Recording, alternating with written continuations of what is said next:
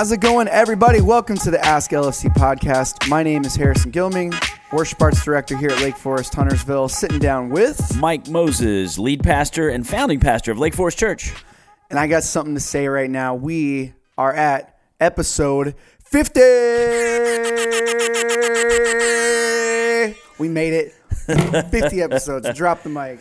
We did drop the mic. 50 episodes. We love uh we love having this extra time of connection with many of you. Harrison, this has been fun for you and I to connect. I mean, we talk a lot. We have had a really uh easy and productive working relationship, but this was a new a new flavor in you and I's co-working. It's been nice. And, you know, like um, one of the nice things for me, Mike, has been, um, you know, you you develop kind of tools in your toolkit, and you've been better at this because you've been doing it longer. But the kind of the art of just uh, creating conversation with folks, interviewing folks. We've done a lot of interviews since we've done this podcast. Is uh, uh, just it's been nice for me also just a year of growing it, getting better at doing something that I've really enjoyed, and I feel like we've dug into a lot of topics that we may may not for sure we definitely wouldn't have gotten to on Sundays. That's why we literally started this podcast. So Literally, because I'm sitting here with an open file of four different directions I wanted to also go in my Solomon sermon. Um, but we wanted to keep our time. And so that, that's just part of the content is for those, we appreciate you guys who follow. Um, I like your interactivity when you let me know that you're listening it, uh, and what's helpful. That's super helpful for us. Um, yeah, I've, I've super enjoyed this. And Harrison, I've liked that a lot of our our leaders who listen to this have uh, gotten to know your heart, more of your heart for ministry. You're you're a one of your skills as a worship leader is you are very brief in your words. That's not hard for you that on Sunday you're extremely focused. But people getting to hear your preparation for ministry, your heart for ministry, your depth of engagement in your own discipleship, I've enjoyed that uh, being a little on display. I appreciate it. In honor of that, I've prepared a 35 minute speech for the podcast this morning. um, no, it's been fun for me. I've, I've enjoyed stretching stretching a little bit, and it's been good hanging and talking about some fun stuff. You and I, Mike, were talking about before we hit record, just you know, reminiscing on some fun episodes. But you know, more than anything, just thanks to uh, you guys who keep hanging in and listening and giving us a reason to come Yes. sit in here once a week and hang out. you know today's interactivity online and in various forms of media is all about engagement. And so in a good we're not looking for engagement like ooh did we get some likes on our thingamabob? But but engagement is a really good thing when we as a community of christ followers engage a bit more on matters of meaning particularly around god's word. So that's a lot of fun. We are um, reminder you all know this because you're a listener but may 23rd not this sunday but the next sunday the weather's looking righteous Yep. for outdoor regular 9:30 and 11:05 worship. And we're we really wanting everyone to push into your pockets of Lake Forest to for people to register and come back on person unless they're totally totally not safe. That's of course caveat upon caveat. But if you're out and about at the least, we really want everyone who calls Lake Forest home here that Sunday. I think it's going to be pretty special. super excited for that. We're watching watching the weather close, but we're hoping, planning, looking like we're going to be out there uh, Ooh. partying out on the lawn. And where we'll be in the whole story of the Bible is uh, that's our, our focus day on the book of Psalms. And we're going to focus on what is worship and worship as an answer to some of our deepest questions. And I'm, I'm really looking forward to that. That's gonna be cool. We're gonna have an opportunity to sit down in that service, even have a little bit of a, a conversation with a couple of our ministry partner leaders on our worship team, and just kind of pick their brains a little bit. These are what I love. Just a side note, because I've been thinking about this this morning as I sent a, a big email to a bunch of people on my team. One of the things I love about um, getting to do what I do at Lake Forest is getting to hang with uh, these men and women who make up our worship team. And a cool fact that, uh, just to say it out loud, and I'm not sure a lot of people know, every single one of the people that serve here with us are they're not professional musicians. Right. They're accountants and business people and Business teachers and owners, all stay-at-home moms and and Massage therapist. all yeah i mean just these are people who uh, god has gifted and one of the ways that they worship him i- is to serve by giving the gifts and talents they have back to serve this church together and and i just love getting to do that with those folks and i'm excited on the 23rd for you guys to hear from a couple of those folks that do regular stuff but up here on stage they help to lead this church in worship it's pretty Yeah. cool Yeah, we're going to ask them to talk about that a little bit. Today's episode is the fall of King Solomon. I only preached the first half of the book of First Kings uh, and got us to the high point in Israel's history and the uh, beau- the first half of King Solomon's reign, in which he uh, for the most part, listened to God, although actually looking back at my notes, I overemphasized that he was following God fully because I'm going to now layer that, nuance it from the text. Um, but uh, to frame up uh, this episode, in staff meeting, we have a, a, a 15 minute staff check in at Lake Forest Huntersville every Tuesday morning because we're all on different teams. We don't see each other every week necessarily in meetings. So we just have a 15 minute staff check in. And hey, the local Chick fil A owner uh, from Exit 18 brought us chicken. I can't call them nuggets. What are what, chicken minis chicken minis for the staff, which was super nice. Um, we've had different Lake Forest people work there, but we we usually have a devotional not led by me, just discussing whatever the scripture reading for the day is. We're tracking along with the rest of the. So, as one staff member accosted me, in the I'm not leading or teaching this devotional, but as soon as it, I was just a part of answering the questions. But as soon as it was over, two different staff members marched over to me, mad, and were like, "How come? How can this happen again?" Another one of God's leaders in God's people, he picked him out in the old covenant. And he's Solomon. He's given wisdom. The wisest man in the world wrote half of Proverbs, blah, blah, blah. How is it that he too fell? I am, you know, is there any reason for hope for any of us? Because this is the story over and over, and we had a great conversation about it. And that's sort of the frame up, I think, for this discussion, uh, Harrison. Uh, were you aware, were you thinking at all during the sermon Sunday? Well, Mike's just saying the good stuff about Solomon. Did you think that at all, or, or did you engage enough with with the subject of it to go that that was a good standalone? We didn't have to hear all of Solomon's story. No, I mean, I, I think the I think the neat thing about doing what we've been doing with the Bible in a year uh, is getting the opportunity through the scripture readings, through the Bible journey for folks that are doing that, and even some here on the podcast for me, and the times that we've done it is uh, just getting a chance to dig in a little bit deeper than you normally would with. Uh, uh, we talked with Terrell uh, a couple weeks ago as as he preached, and he's like, "Man, how in the world am I supposed to fit this whole story in 135 minutes? Man, this could be like this could be a whole teaching series in itself." So, I, I think anytime we get the opportunity to go a little bit of outside of what you can fit in 35 minutes is is only a bonus. So, Yes. And I told Harrison, I don't mind saying this to you all. Um, I was uniquely proud of Sunday's sermon as a theologian with a small t, a biblical theologian with a small b and a small t. Um, in, I- don't think it was the most newsworthy sermon. People did weren't crying at the end. Uh, it changed my life.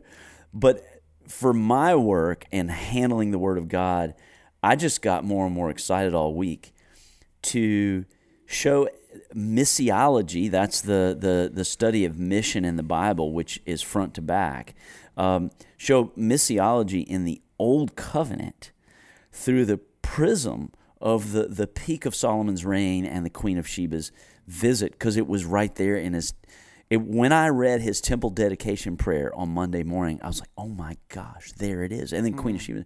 And so i was proud of the sermon exegetically and then macro theologically i'm thinking about sending it to the seminary president just you know, maybe get a gold star. Yeah, he might send an award back in the mail, something uh, uh, uh, a virtual pat on the back. Maybe so. I, you know that maybe I'm kind of looking for that. You know, my my love language is words of affirmation, and the people of Lake Forest are very kind. Uh, an aside based on that, um, I was reading an article about Bono, Bono in the Atlantic Monthly some years ago on Thanksgiving. We were sitting around Angie's parents' house for Thanksgiving, and it was an interview with him, and he goes. My wife and I often discuss how weird am I that I do a concert and there's 25,000 people screaming my name and I come home and I need for my wife to affirm me a lot more immediately with no interval. And Angie's like, "Yep, that's kind of you, Mike." Uh, so, okay, I, I hinted in the sermon at something that was pointed out in Bible Journey by Dr. Laniak. Uh, when it's noted that Solomon engaged in his uh, infrastructure building, he built the temple and he built his palace, which you could also read as the governmental, the seat of government as well, um, in that time. Uh, and the author of First Kings, um, who is unnamed, um, but whom God is inspiring through the Holy Spirit to narrate this and select what to include and what not. That's the part of the inspiration. The author says, you know, Solomon took seven years to build the temple. However, he took 13 years to build his own palace. And that that's a nod from the narrator saying, hey, this is all good, and I'm telling the good part of the story. And that's what I was doing in my sermon. But they're just, just, just foreshadowing. You know, there's something. It's not all is not perfect. Um, and and then the the next real moment when this is said is chapter 11, verse one. Uh, this is right after Queen of Sheba's visit. King Solomon, however, here's a, oh, I just noticed that the narrator, the author, uses the word "however" again. Um, it, it's the third word in our English translation in 1 Kings 11, verse 1. King Solomon, however, this is after we just saw the mission of God is happening. People around the world, nations are going are hearing of the fame of Yahweh. They're hearing, hey, there's a people who believe this strange thing that there's one God over all the gods who created everything. And let's go visit and see. And so people were coming and seeing. And then the next line, Kings. So the, this is the apex of mission in the Old Testament. King Solomon, however, loved many foreign women, besides even Pharaoh's daughter, his most notable wife. Moabites, Ammonites, Edomites, Sidonians, and Hittites. They were from the nations about which the Lord had told the Israelites, quote, from Exodus, You must not intermarry with them, because they will surely turn your hearts hmm. after their gods. End of quote. Nevertheless, Solomon held fast to, to them in love. Interesting. He had 700 wives of royal birth. He was married to 700 princesses. That was complicated. And his wives led him astray. I think we could say it a little different way. It, it, uh, it also says here, um, you must not intermarry with them. They will surely turn your hearts after their gods. I don't think it's that they're going to be a missionary for their God and say, Solomon, you should turn your back on Yahweh. It's that if you, this is a relationship principle, if you bind yourself to a person who's going in a really different direction in life than God's called you to go, guess what? you just made a strong decision to not go the direction God's calling you in your life. Because if you bind yourself to a person who's going there, you're going to go there. And I think that's the implication here. The wives were worshiping this deal, these other gods, and so that that bent his heart toward foreign gods. And listen, as Solomon grew old, so friends, for those of you like me who are starting to grow old, Harrison alluded it. He called basically called me old earlier, Harrison, when you said you have more experience at this than me. It was a nice way of saying it. You're, ple- you're a pleasant man, Harrison. Thank you. As Solomon grew old, verse 4, his wives turned his heart after other gods. That's three times that because of this diso- disobedience to God's clear command, uh, and his heart was not fully devoted to the Lord his God as the heart of David his father had been. David broke some commandments, did some bad stuff, but he never worshiped false gods. He, he always He dealt with sin, repentance, forgiveness, failure. He dealt with it. I like how Mitch White says this still facing the living God. Hmm. So he prayed to him about it. He wrote Psalm 51. He, he did all that in the direction of the one living God. Solomon turned directionally. Uh, and, and then verse 5 he followed Ashtoreth, the goddess of the Sidonians. And this one really broke my heart when I reread this.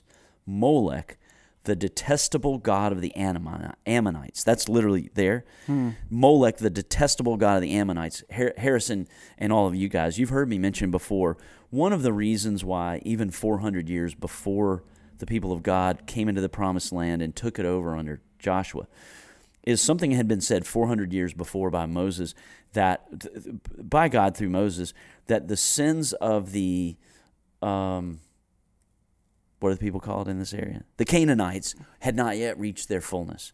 That hmm. like God is merciful, He's tolerant, He's gracious. He lets people continue even though we're rebellious against Him, but there's a limit. He's a God who will execute judgment at some point because of His holiness. Just as we know there will only be one more judgment now, and that is when Jesus returns. There will be a judgment. We will account, um, and we will either give Jesus as our our our our, our full measure of credit of righteousness in our account or not. Hmm. Um, and Moloch, the detestable god of the Ammonites, there's that phrase.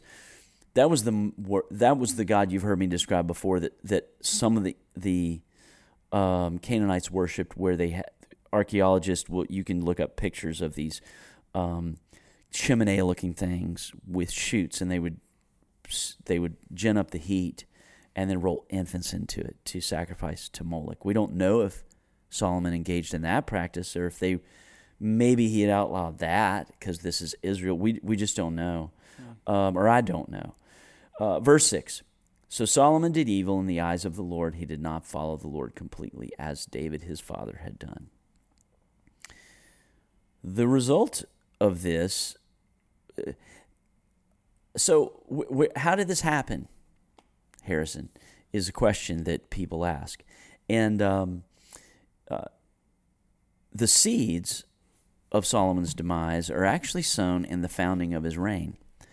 As I read through First Kings front to back last Monday, because I just couldn't stop. I came late to a meeting like I always do. Um, the seeds of his demise were sown in the founding of his reign. It, the, the very first chapter or two of First Kings was may have been disappointing for some of you as well. You read a lot of real realpolitik, real politics stuff. Uh, there was violence. There was he settled some scores from his father's reign, hmm. executed a few people. Now some of that is just yeah, real politics. You threats to your throne. Otherwise, they're going to take you over.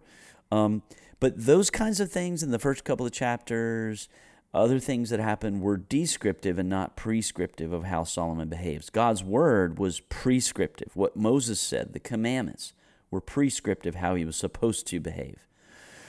Uh, in fact, but the score settling at the beginning, of first that was descriptive of what Solomon did.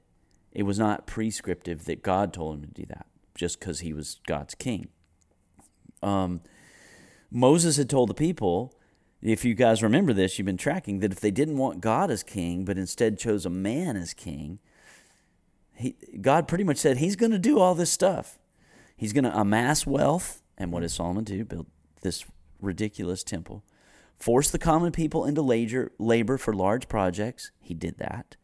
Which, by the way, that was the root of the real downfall of the kingdom, the next generation. So after Solomon died, he still was the ruler but the power of the people of God and their witness waned for those last years, and there was a decadence.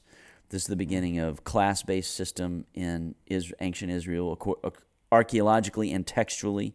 We read about this in the prophets.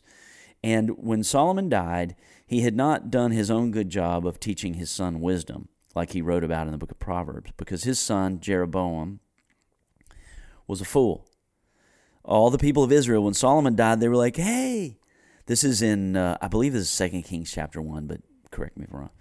All the people of God, the common people, were like, hey, now that you're king and not Solomon, he he made us build a lot of stuff.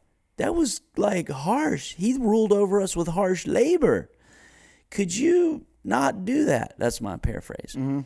And Jeroboam, the wise men around him, the older men said, Jeroboam, I, I, we don't have time to preach on this, but super said Jeroboam, you should, you should listen to them. You'll you'll capture their hearts if you say, I'm going to ease the burden of your labor, your conscripted labor, which would be like for us one season a year or something. And instead, he listened to his young man, the writer of Second Kings says, and said, "Huh." My waist is, uh, uh, my pinky finger is thicker than my father Solomon's waist. If he ruled over you harshly with labor, I'm going to do it times three. Hmm. Get in line. Yep. They rebelled, and Israel was never a united monarchy again. Hmm. Ten of the tribes said, Fine, we'll take our ball and go. All the northern tribes, which take the, the name Israel for a period of history, they rebel and they they break off. And the tribe of Judah and one other tribe, which is the tribe of David and now Je- and Solomon and Jeroboam, they they continue to rule over is uh, Jerusalem. Jeroboam starts to go start a what would have been a civil war, and he takes counsel not to. They say, "Look, you've got the temple, you've got worship. Let's just let's not have fratricidal civil war." Uh, and probably because he also realized that he he must have not been sure he could win that war, and so it's a divided kingdom from here on after. And the root of it is Solomon's disobedience to God's clear commands. Um, Solomon did all those things that Moses said a king's going to do that, and it's going to suck. And, and he did all that and more. And and the book of First Kings, in during that happy part, was not implying "good on you, King Solomon." It's great that you're doing all all of that. It's descriptive of human beings in a fallen state, even when they're worshiping God, um, as opposed to the perfect kingship of God. That is the lesson that Israel was supposed to be getting from this, because they all knew Exodus, Leviticus, Deuteronomy. A- And what Solomon did was took God given wisdom and he took it to the nth degree, and he was the highest of human wisdom. He took it to where humans run out of wisdom, and instead of continuing beyond human wisdom to turn his heart to worship the living God for what is beyond wisdom, he still trusted himself. Uh, and, you know, we have these results. Um, So so to pick into the question you got after from the staff, um, I'm guessing from what you just said, I kind of hear part of your answer, but um, why do you think it is that you have Solomon who is given this gift of great wisdom, who seems to then make decisions that don't seem very wise at all? Yeah. How does this like match up?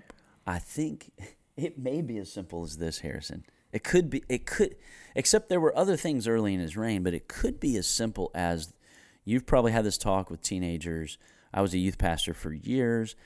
Uh, when I sit with a man and a an adult, single again man and a woman, thinking about they're dating and they're thinking about getting engaged or whatever, or any single again person here in Lake Norman who's th- starting to date, and I go, bro, broette. Just because you had sex inside of marriage and you're you were married doesn't mean that God's command and his will for your life to only have sex if God should gift you after another marriage. Um, that applies to you now because people we find all kind of ways to skis out on the parts of God's will for us that that are not comfortable for us or convenient um, at the time. And I'll say, and and here's what. So here's what I'm getting at. In that little talk I'll have in my office, part of it, my I'll say, and God's will is for a reason, because I mean, come on. Uh, you've had sex before. you, you know that in a dating relationship, you can paper over all the disagreements, the questions that you have. You're like, yeah, but really, they don't want to have kids. I do. That's kind of. A, should we just put off that discussion or deal with it? All the the conflicts we're having. You you can sex before marriage can just cloud all that over, and, and then you arrive in marriage and like, how did I not see these things? So is it is it is it could. I'm not. This is not my thesis. I did not walk in here with this thesis, but you asked me Sure. the question. Yeah. One factor, he was clearly a sex addict, but that there's a word for him. Um, he couldn't stop accumulating partners, whatever you would call them, wives and concubines. He also had concubines, um, hundreds, and so there was something there, and and these verses, the text that I just read, tie his heart going astray to these uh, m- women. And and by the way, I'm going to read in a second all the things that Moses said that a king shouldn't do, and one of them was accumulate many wives. Uh, that was actually in God's word, so he was breaking it Yeah. because of his addiction or whatever. It, it- maybe it was a little more political because it says they were all princesses, so it could have been an addiction to power. Harrison, he got this. Man, I am the man. I'm King Solomon of Israel. I'm now world famous around the Mediterranean basin and over into the east, pro- likely over into the kingdoms of India and modern day Pakistan. They would have all heard of him. He wanted to keep that locomotive churning Yep. putting coal in the in the locomotive. And so maybe he just kept accumulating more princesses with other rulers to form more political alliances because of power. These temptations sound familiar, don't they? So whether it was power, prestige, whether it was sex, uh, lust, um, addiction, even, um, the text clearly tells us it was this these alliances with foreign wives that turned his heart to their gods. He then gave himself over to something they were about, worshiping a false god, and then everything fl- flowed from there. I, I think uh, you know as I reflect on that and just on on using eyes, ears, discernment, um, it feels really similar to me. Something that you know once a year or so it feels like it comes up where there will be uh, even in in our world of uh, pastors, someone that we know, someone famous, someone someone's connected to. We go, oh man, that person had a just major fall from grace. They had an affair. They had a financial scandal. Something happened, and Yes. it's that same question. My and I- heart sinks. yeah, time. and it's it's. I think part of the conclusion that you can draw from that is that um, knowing and doing are a long way apart sometimes, and and the people that should know better, Solomon, such and such mega pastor that stands on stage every week and preaches God's word Yes. they're um, just in our humanity. You, it seems to me that Solomon could be the the wisest. He knew all this stuff up here, but there is a part of that where it it, it just doesn't translate over all the way. You know the right thing to do. He knew Yeah. the right stuff to do, but he chose not to do As it. As did King David, and I thought Jeff's sermon highlighted a couple of really important things. That uh, David, even after he sinned, he he went back and and he re, he sought, he repented, which is saying, you know what, God's will is right. God is right, and He wants what's best for me and the people. And he then put some new boundaries in his life. Uh, he allowed Nathan to be his accountability. That's a biggie, bi- a big boundary. He accepted that boundary for himself that there are prophets who speak for God, and I'm gonna listen to them. Um, and another boundary was just repenting of sin and turning to God instead of, oh well, I blew it. I'm on the trail of sin. I, I guess I, this is my destiny now. I'm just gonna give myself over because the evil one will lie to you. Um, the evil one will lie to a divorced person. You're broken now. You're you're not repurified, and so just go ahead and give yourself over to the single again lifestyle on Lake Norman, which is loose and fast and, and includes white collar drug use, all kinds of stuff. Um, just just throw yourself into. it. That's who you are now, and God sees you as dirty. And Psalm 51 was another one of David's boundaries. He was receiving God's word as true. No, no, no, you've washed me clean. You've made me right. You're restoring the joy of my salvation. I will now not only follow your ways, I'll tell others about them. That's, again, we can contrast the best part of David with Solomon never did that. He kept going down this trail for 20 more years. Uh, I wonder what that sounded like. I, I do want. I want to give you a little snippet. Deuteronomy 17. This is Moses, And the and, and the writer of First Kings knows that most of the original readers of Kings are Hebrews who are just steeped, steeped in these first five books of the Bible. The way that you think of Christians who've grown up in the faith and love Jesus from a young age and know your Bible, think of how steeped you are in every detail of the Gospels. Well, the Hebrews were that steeped in everything about Moses. And check out, and so as you're as they would have been reading First Kings, they're hearing this ping, ping, and here's this. Check this out. This is Moses to the people.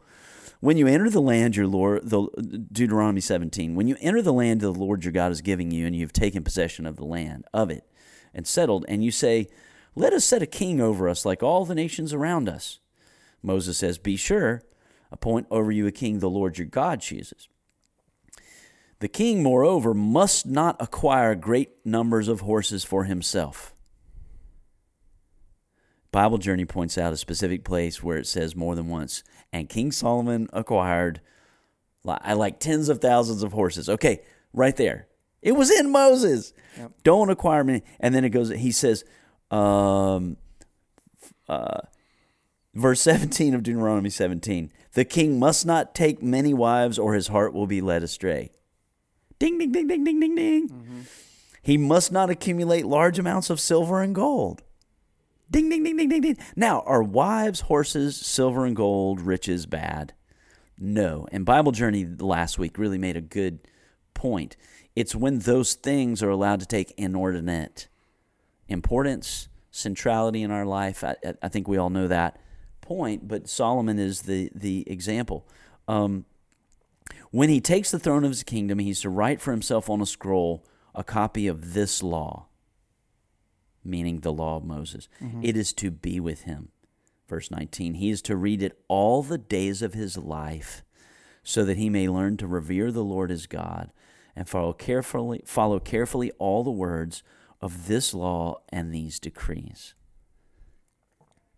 Moses just said the king should have a daily quiet time. Yep in God's law. Like this is the same thing. Um, and then check this out. And so that he may not consider himself better than his fellow Israelites and turn from the law from the right or left. And what did Solomon's son do? No, I'm I'm better than my dad and I'm better than y'all. I'm going to put you under more harsh labor. The, the harsh labor was Solomon setting himself above fellow Israelites. So it's a. I'll stop there.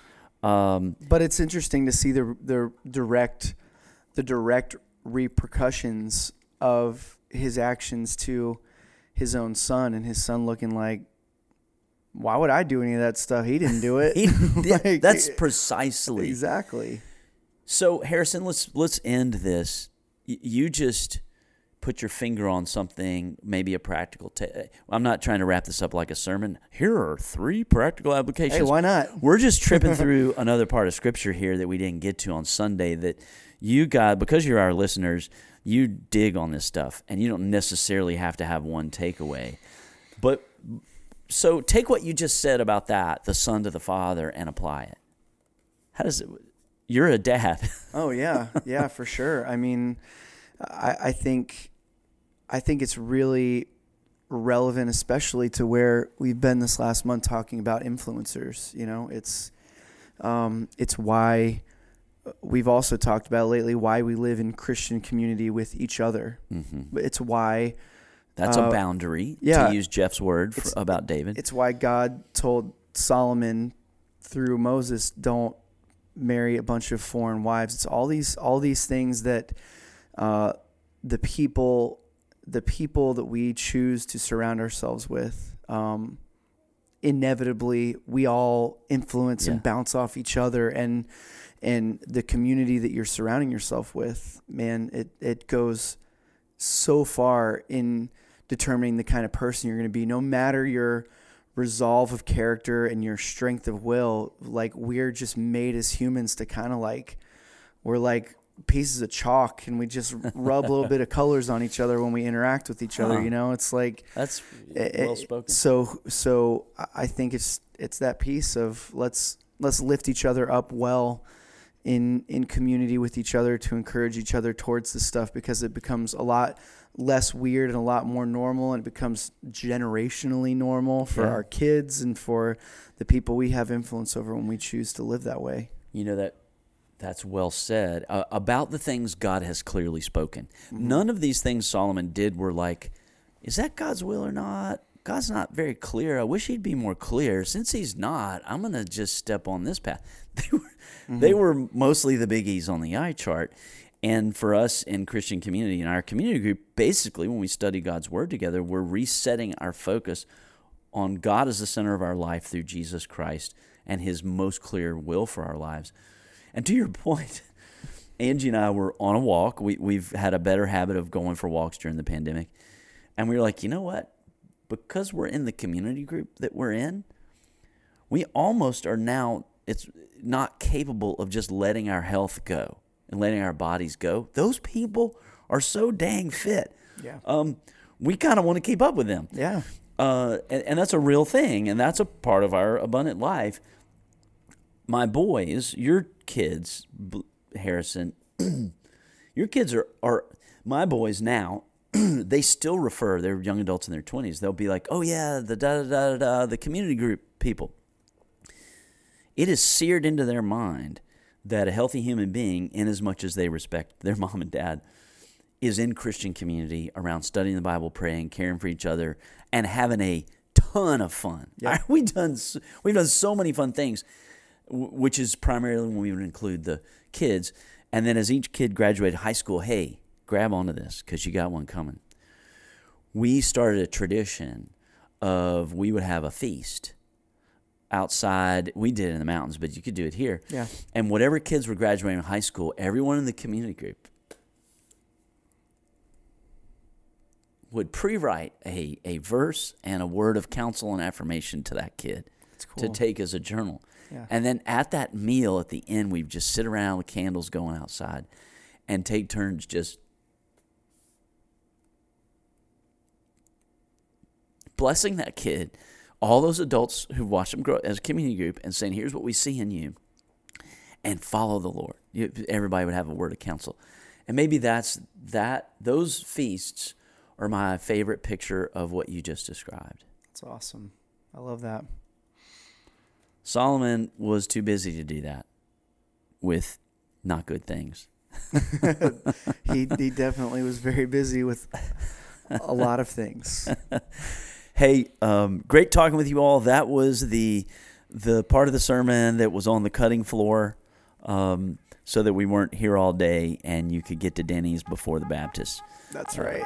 So That was fun. We look forward to uh, we look forward to hanging with you guys again soon. Hopefully, we'll see you outside on the 23rd. Have a great week. We'll catch you next time.